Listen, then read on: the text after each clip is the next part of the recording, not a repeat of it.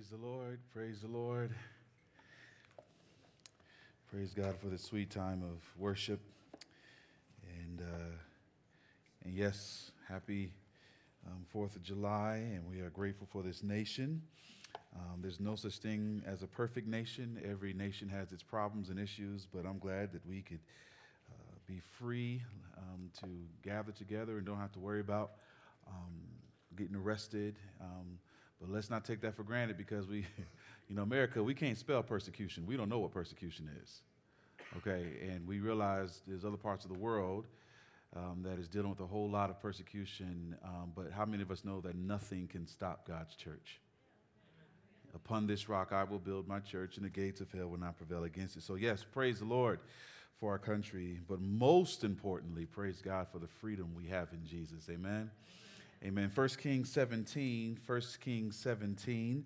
Um, it's a very familiar story. We're going to be looking at verses 8 uh, to 16 in 1 Kings 17, verses 8 to 16. My mother is a sweet lady, um, but you don't cross her. You know, it's funny watching my parents interact with the grandkids. I'm like, who are these people? so sweet, so nice, right? But growing up, my mother was, uh, among many things, she was passionate about a lot of stuff. And one of the things that mama did not play, mama didn't play uh, wasting food. Um, she was passionate about preaching a sermon at the table, which was finish the food on your plate.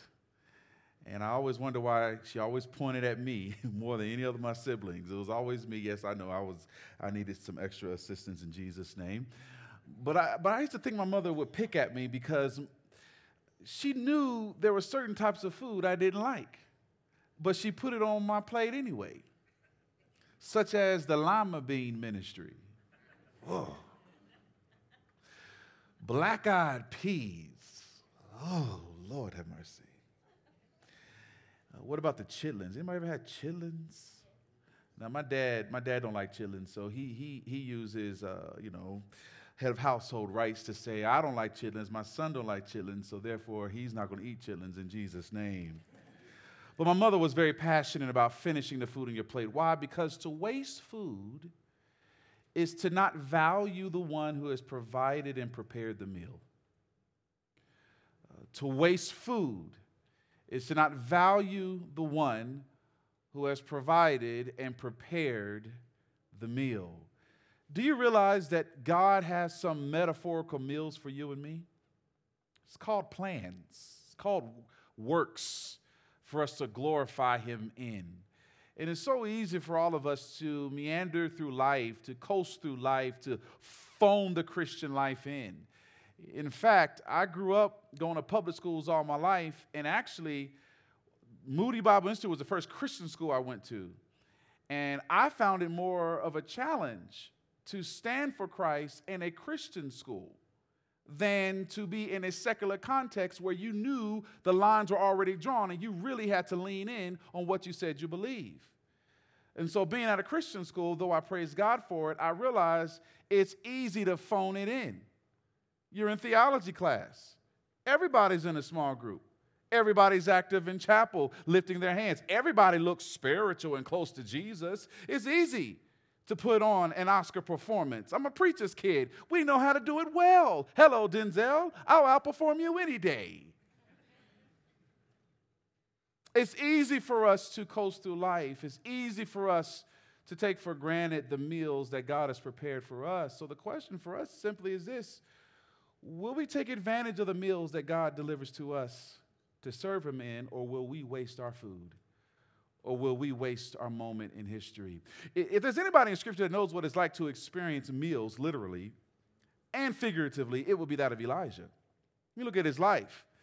I'm going to take a different spin than you might have thought or you probably used to because when we come to this classic story, I, I want to look at it from the standpoint of God's activity, God's work as he's preparing his prophet for service.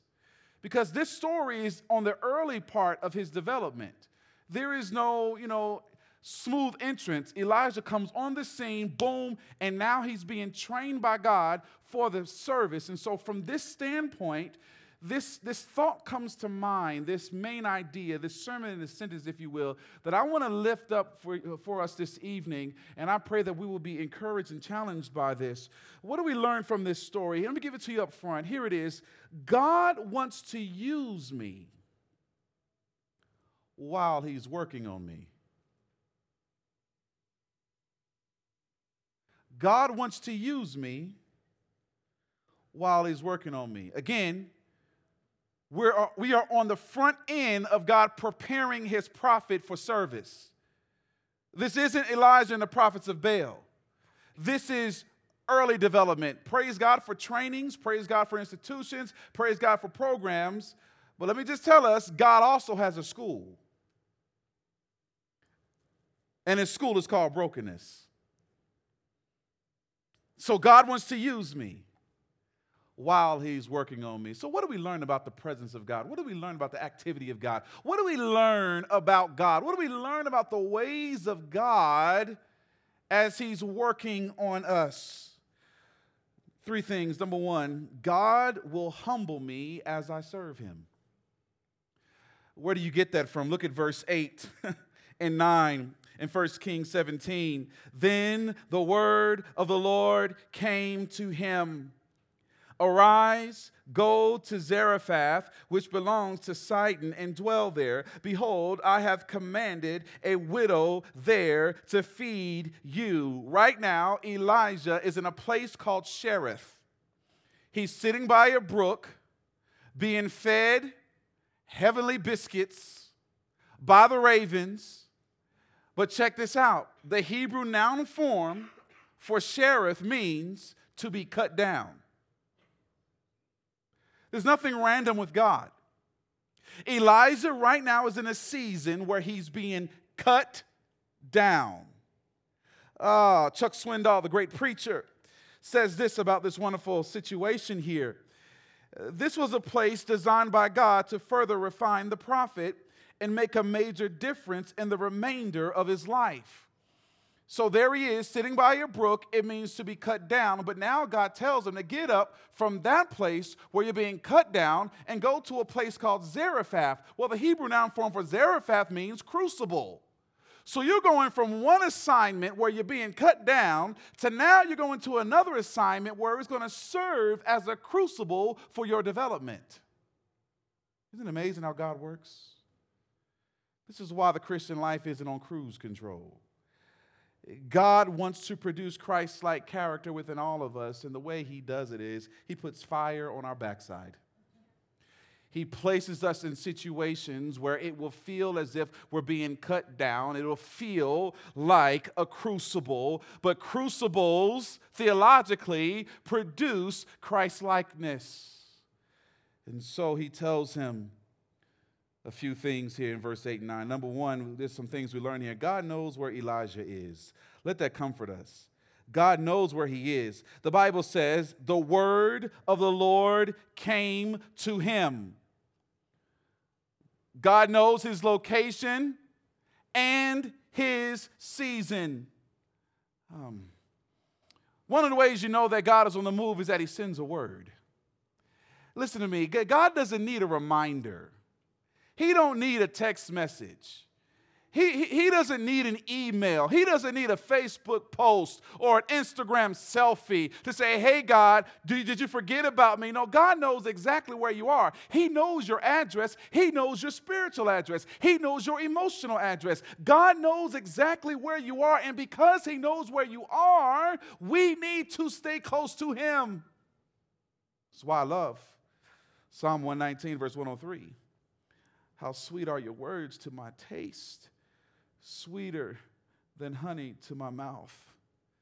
Psalm 119, 105 says, Your word is a lamp to my feet and a light to my path. You see, God sends a word, but we need to stay close to the word so that we can hear the word when he speaks the word to us. So God knows where Elijah is, but also God knows where Elijah is going. Interesting. He tells them to go from Cherith to Zarephath. And my research indicates it's about a 100 mile commute. They didn't have helicopter or, you know, Air Force One. Hello. He had his legs. Now, talk about uncomfortable. Wilderness, desert. Now you gotta, you gotta, you gotta ask yourself this question. Now, now, now think about this. How was he able to do all this? I mean, he had to, he had to walk in the midst of a drought. Then on top of that, he has a bounty on his back. King Ahab don't even like the brother. So now he's crossing into enemy territory in the desert, in the midst of a drought. Now, the question I want to ask is how is he able to make this commute? Think about that. How was he able? Well, you can easily say, well, yeah, God told him. Yeah, God told him. But think about this. What gave him the umph to go? What gave him the courage to go? Was because God called him? Yes. But may I suggest to you something else? Because he saw God come through by a brook. You hear me today. It's something about witnessing the faithfulness of God in a secret place. It's something about seeing God come through when nobody else is looking. It's something about witnessing the empowering ministry of the Spirit of God, the comforting presence of God, the profound provision of God, the manifest presence of God when nobody else is around. I don't know about you, but when I've seen God come through in the secret place, it gives me a holy confidence to trust Him even more. And the reason why he was able to cross in this 100 mile commute in the midst of enemy territory is because he saw God come through when he was just him and Jesus, him and the Lord, and some crazy ravens sending him biscuits. Hello, Popeyes. he saw God come through. So God knows where Elijah is going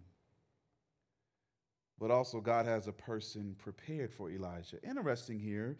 Notice the word choice of scripture. He says, Behold, I have commanded a widow there to feed you. Notice, you're not going to feed her, she's going to feed you. Hold on, for a couple problems here. She's a widow, which means she's broke. She's po. She couldn't even afford the O and the R. She's P-O. She's broke. She's po. And on top of that, she's a Gentile. Now, listen, this is why you can't just rush through scripture. This is interesting. Every season that God takes you through is not random, it's intentional. She's about to interact, he's about to interact rather, to an unclean woman from the standpoint of a Jew looking at a Gentile. Well, God already prepared him for that because ravens are unclean birds. And God used an unclean bird to give him biscuits.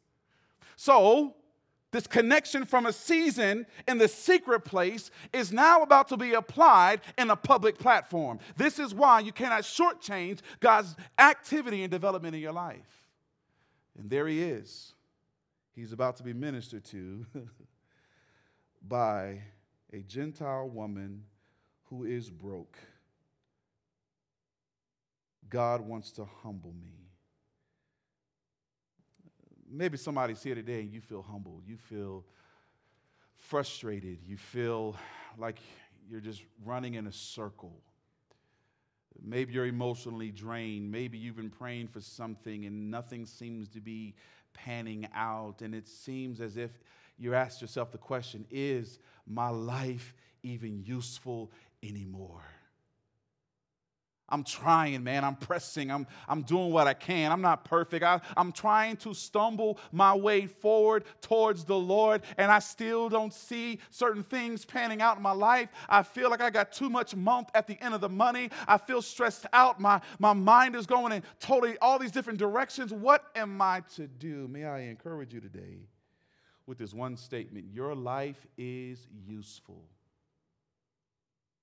Could it be that God has allowed us to be humbled because He wants us to remain in that place? That's the platform for usefulness, by the way. Humility. Spent eight years, my wife and I spent eight years as church planners in Nashville. And I, I got to be honest with you, there, there, were many times we were dumbfounded. We, meaning that our, our, elders and our leadership team, who, you know, Lord, we're trying to do what you called us to do, but why in the world do we, are we staying at 60 people? We want to get to a place of stability. We, we, we want to get to a place where we can have leverage and we don't feel like we're, we're living month to month and we're struggling. We want to get to, I mean, come on, God, is, is that hard to ask? Has anybody ever prayed that prayer? Lord, is it hard to ask?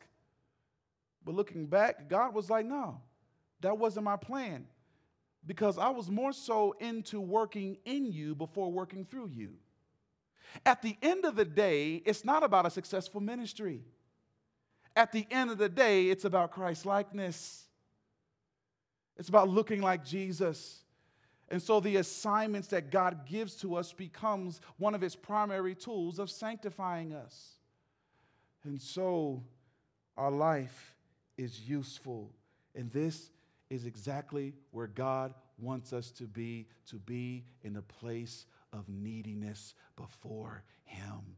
God wants to use me while He's working on me. He will humble me as I serve Him. Number two, God will make sure, I love this, God will make sure I apply His exams. Anybody ever failed a test before? Don't raise your hand. Well, again, it's time to go to school, Elijah. You see me come through by a brook. Now get up and go. And this is a test he's going to face. He gets up and he's walking. Days. He's getting to where God told him to go, this place called Zarephath. Radical, immediate obedience. He's making his way and he finally gets to Zarephath. He's tired, he's exhausted and he just so happens to see a widow there gathering sticks and he asks her for some water. She agrees and when she turns to get the water he says oh can you bring me some bread? And notice what she says in verse 12 interesting.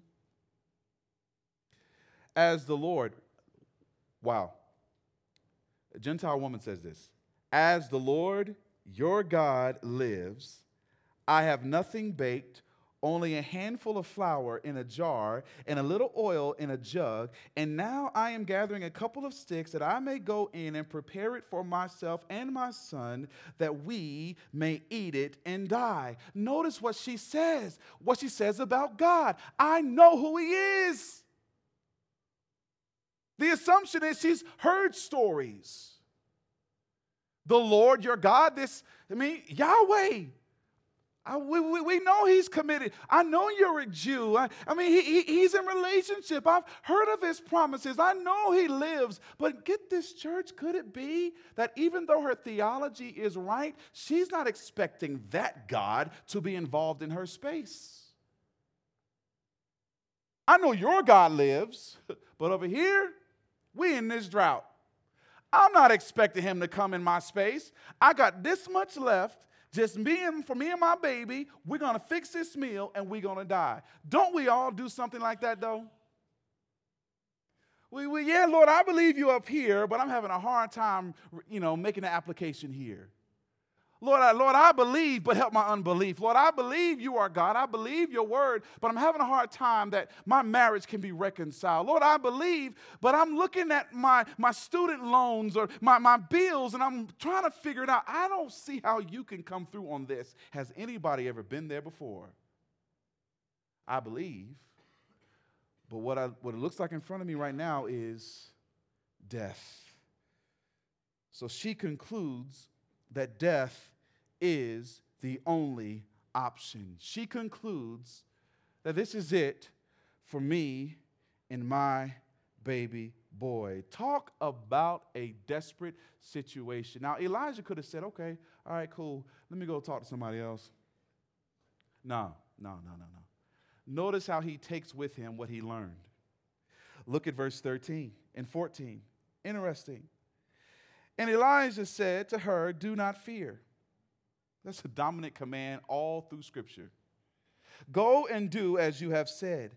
But first, uh oh, make me a little cake of it and bring it to me, and afterward, make something for yourself and your son. For thus says the Lord, the God of Israel the jar of flour shall not be spent, and the jug of oil shall not be empty until the day that the Lord sends rain upon the earth. He basically says, I hear you talking about the impossibilities, but sister girl, let me cast your eyes on the possibilities. Go back in there, prepare me some food, feed me first. Now, that can seem kind of selfish. The brothers walked 100 miles. I ain't knocking him for that, but there's a deeper theological truth here. He's challenging her to step out in faith.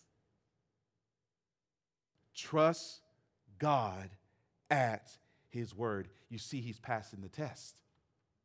And now he's inviting her into the test. And so let me just throw this out here for free. When God gives us exams, when God throws us into a test, there's at least three things I want to encourage us with. Number one, here it is. Number one, we need to make sure, how can I put this? Don't make permanent decisions on temporary circumstances. In other words, don't allow what you see to determine your outcome. Does that make sense? Far too often, as a pastor, I'm trying to counsel with people, and people are in crisis. And, and, and, the, the worst thing to do is, is to encourage them to make a permanent decision on a temporary circumstance. Old preachers used to say, I've never been in a storm that did not end. Think about that. You will get through this. And we have to resist the urge of making a permanent decision in a temporary circumstance. And that's what he encourages her. Another implication here when God gives me an exam, I need to handle my test with faith, not fear. Handle my test with faith, not fear. Now, how often have we all made, made choices and decisions based on fear? The very essence of worry and anxiety simply says, God, I'm going to own what only you can own. Really? And no wonder why we're stressed out. No wonder why we're filled with fear. Fear is a thing that we all struggle with. But what I see here is that we have to operate in faith. Faith is the key to experiencing God. And without faith, it's impossible to please God. And so we have to be people addicted to building our faith. Well, how do we do that? Well, we take God's truth and we apply it. We take God's truth and we apply it. We take God's promises and we proclaim it. We take God at His word. We faith is, I like what Tony Evans says, faith is acting like God is telling the truth. Faith. Trust Him. And if you don't believe me, God will make sure that we will always be in over our head. Why? Because He's God. And He requires His people to operate in faith. And so when God gives me an exam, I must handle my test with faith, not fear. God, help us with this. But also, I got to serve God even when it hurts. Can you imagine how uncomfortable this sister might be feeling? This mother? Just her and her baby. This prophet gonna tell her, you can go back in that kitchen, girl. Hook me up. Trust God. She got to go in that kitchen and visibly look at the little that she got left. She has to look at this. Can you imagine how painful? Man, I just met this guy. All right. I mean, I heard the stories of the Lord your God. I mean, okay, here it is. What you gonna do, girl? What you gonna do? Serve God even when it hurts. Don't wait till things get better. Serve God in the lean seasons. Serve, God in the mean seasons. Serve God with tears and with all the weight that you feel. Serve Him right there because that's where He's going to cultivate holy fertilizer that He's going to use in your life for fruit and blessing down the road. But we have to apply these exams.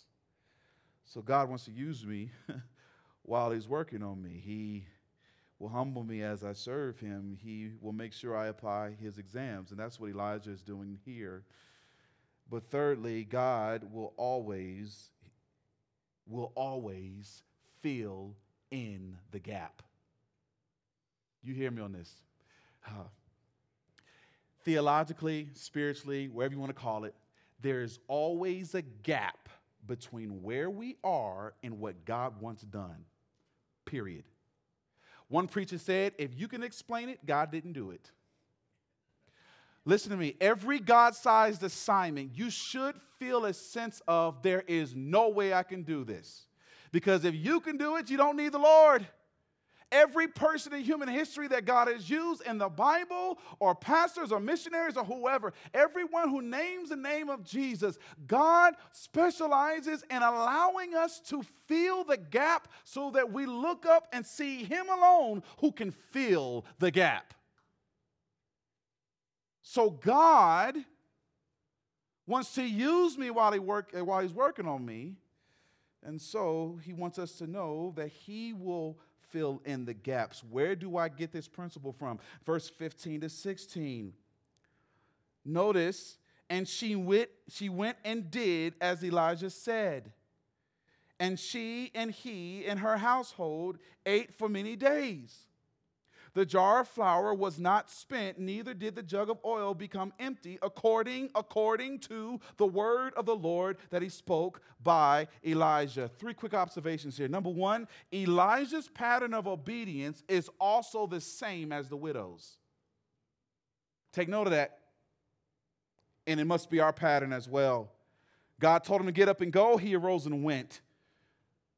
He tells her to go and go in the kitchen and do what she needs to do to trust God at His word. She went and she did. What's the principle? One scholar puts it this way man's obedience and God's faithfulness. Man's obedience and God's faithfulness, that's a combination that leads to miracles. I love it.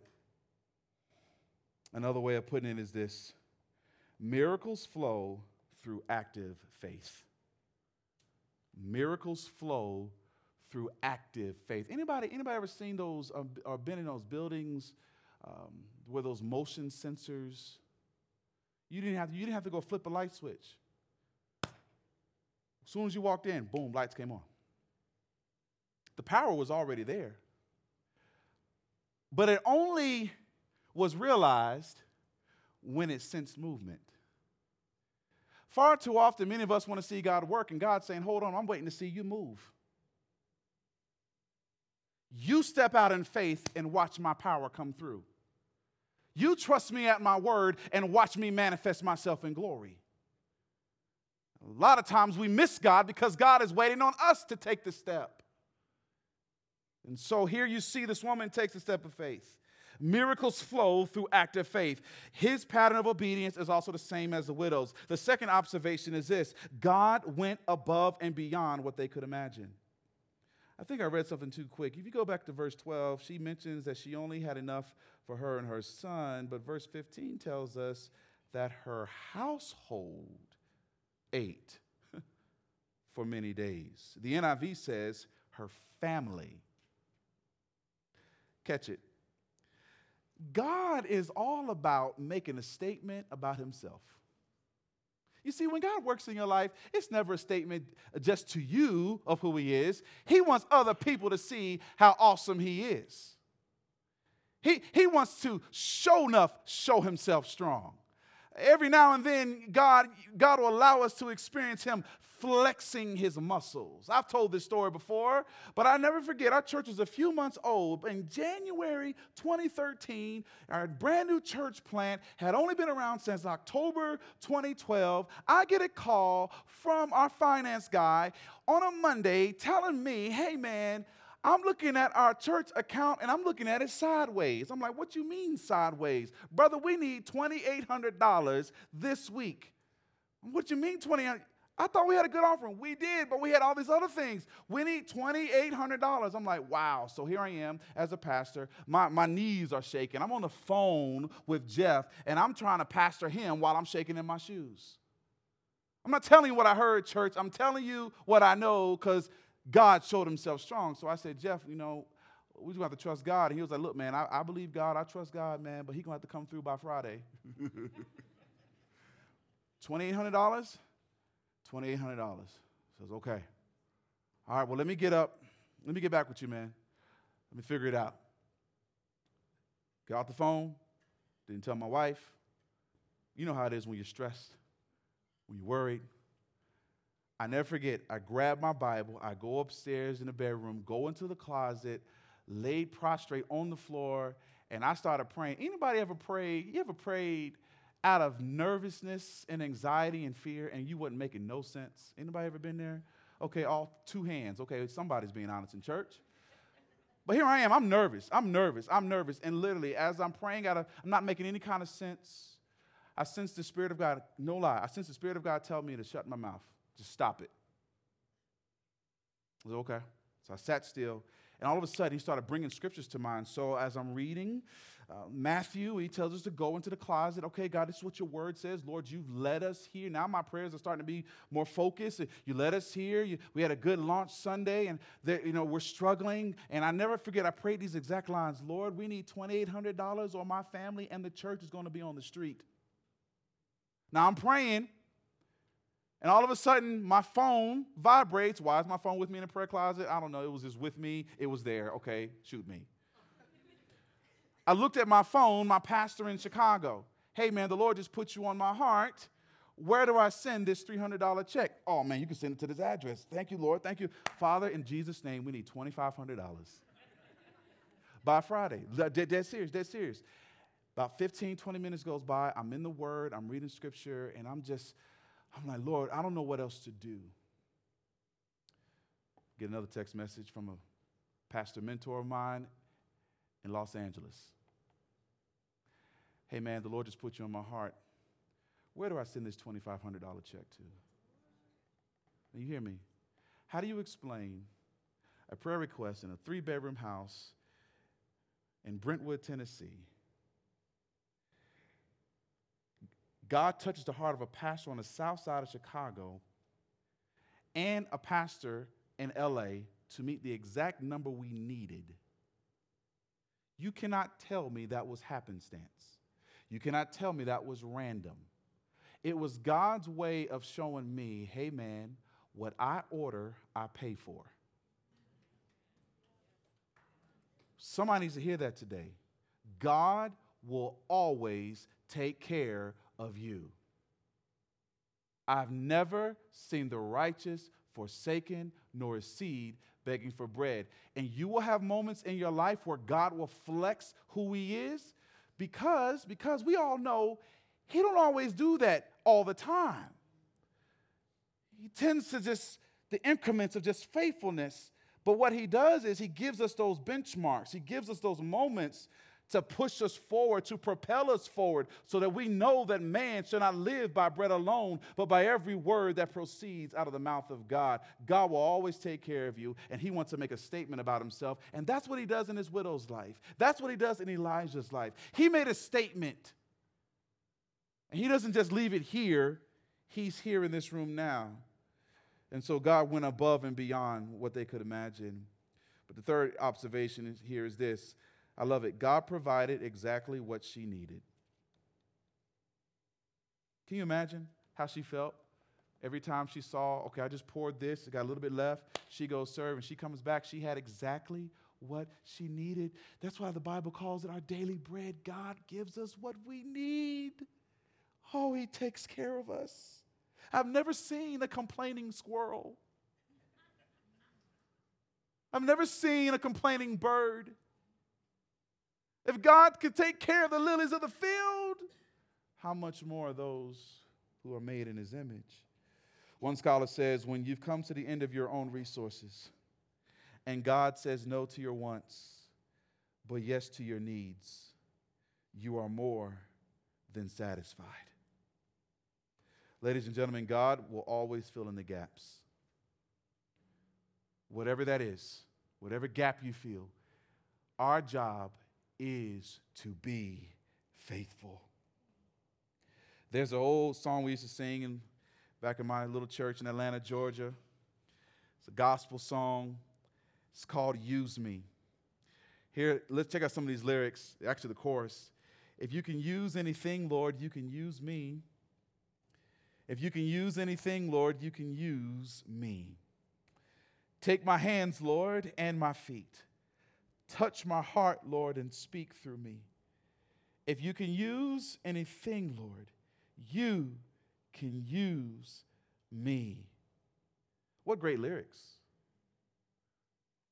But what great picture of surrender.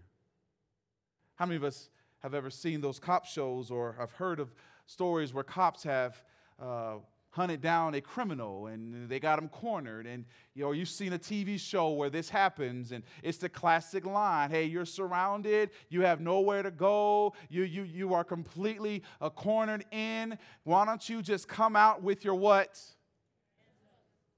Come out with your. That's what God wants us to do. If we want to be used by God, we need to come out with our hands up. Surrender to Him because God wants to use you while He's working on you. He will humble me, yes. he will take me through some tests, yes.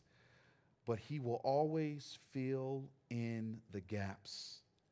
But the question is will we surrender? Or will we just say, eh, maybe tomorrow? Well, let me just go on and say this tomorrow's not promised.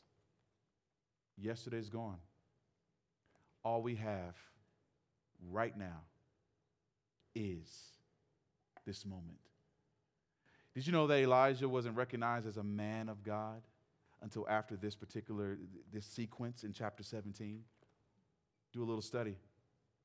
It's almost as if to say, "All right, Elijah, I approve. You've been passing the test. Now I'm taking you on to further impact." So I don't know about you, but I don't want to keep going around the same lessons that God's trying to teach me. I want to pass and move on because God has a lot in store for you and for me. Amen. Father, we thank you for this wonderful example in Scripture of Elijah. A man after your heart, a man of passion, a man, a man of confidence. Thank you for this widow's desire to be obedient. So much could have been said, so many different theological realities here, but Lord, we, we just want to just take some of these implications and make sense of them in our own lives. Lord, I don't know the gaps that my sister or my brother is experiencing. We all should feel something. But Lord, I pray that this neediness, this sense of, man, I can't do this without you, may, may, may that legitimately drive us to prayer. Drive us deeper in your word. Drive us deeper in community. Fill our cups, oh God. Empower us by your Spirit. We cannot do the Christian life in our own strength. I love what one preacher said God, you have given us no provision for us to live the Christian life. No, it's Christ and us. It's the Spirit of God who lives the Christian life. We just need to daily surrender. We just need to be obedient. We just need to listen to your voice. And Lord, I pray that you will fill in the gaps. Strengthen us, we pray, in Jesus' name. And everybody said, Amen.